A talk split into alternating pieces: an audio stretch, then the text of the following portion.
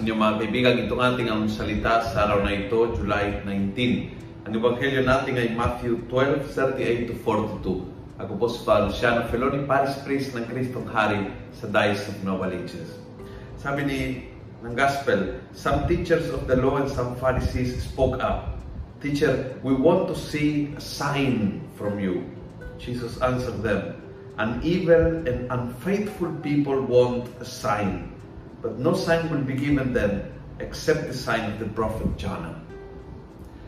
Gusto nila ng sign. Ayaw nilang pakinggan.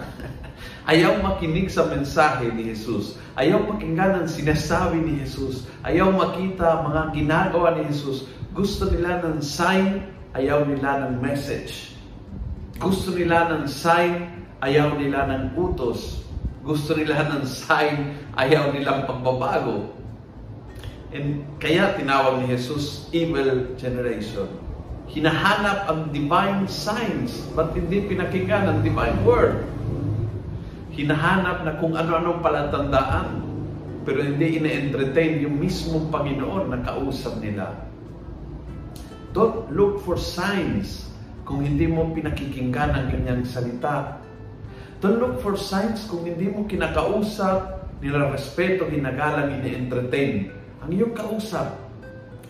Don't look for signs if you don't entertain ang Diyos na dumadalaw sa iyo sa maraming paraan araw-araw ng iyong buhay.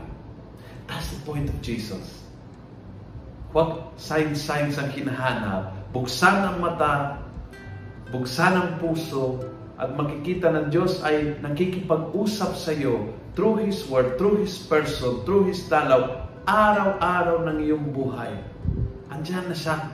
Pakinggan na lang kaysa maghahanap kung ano-anong sign.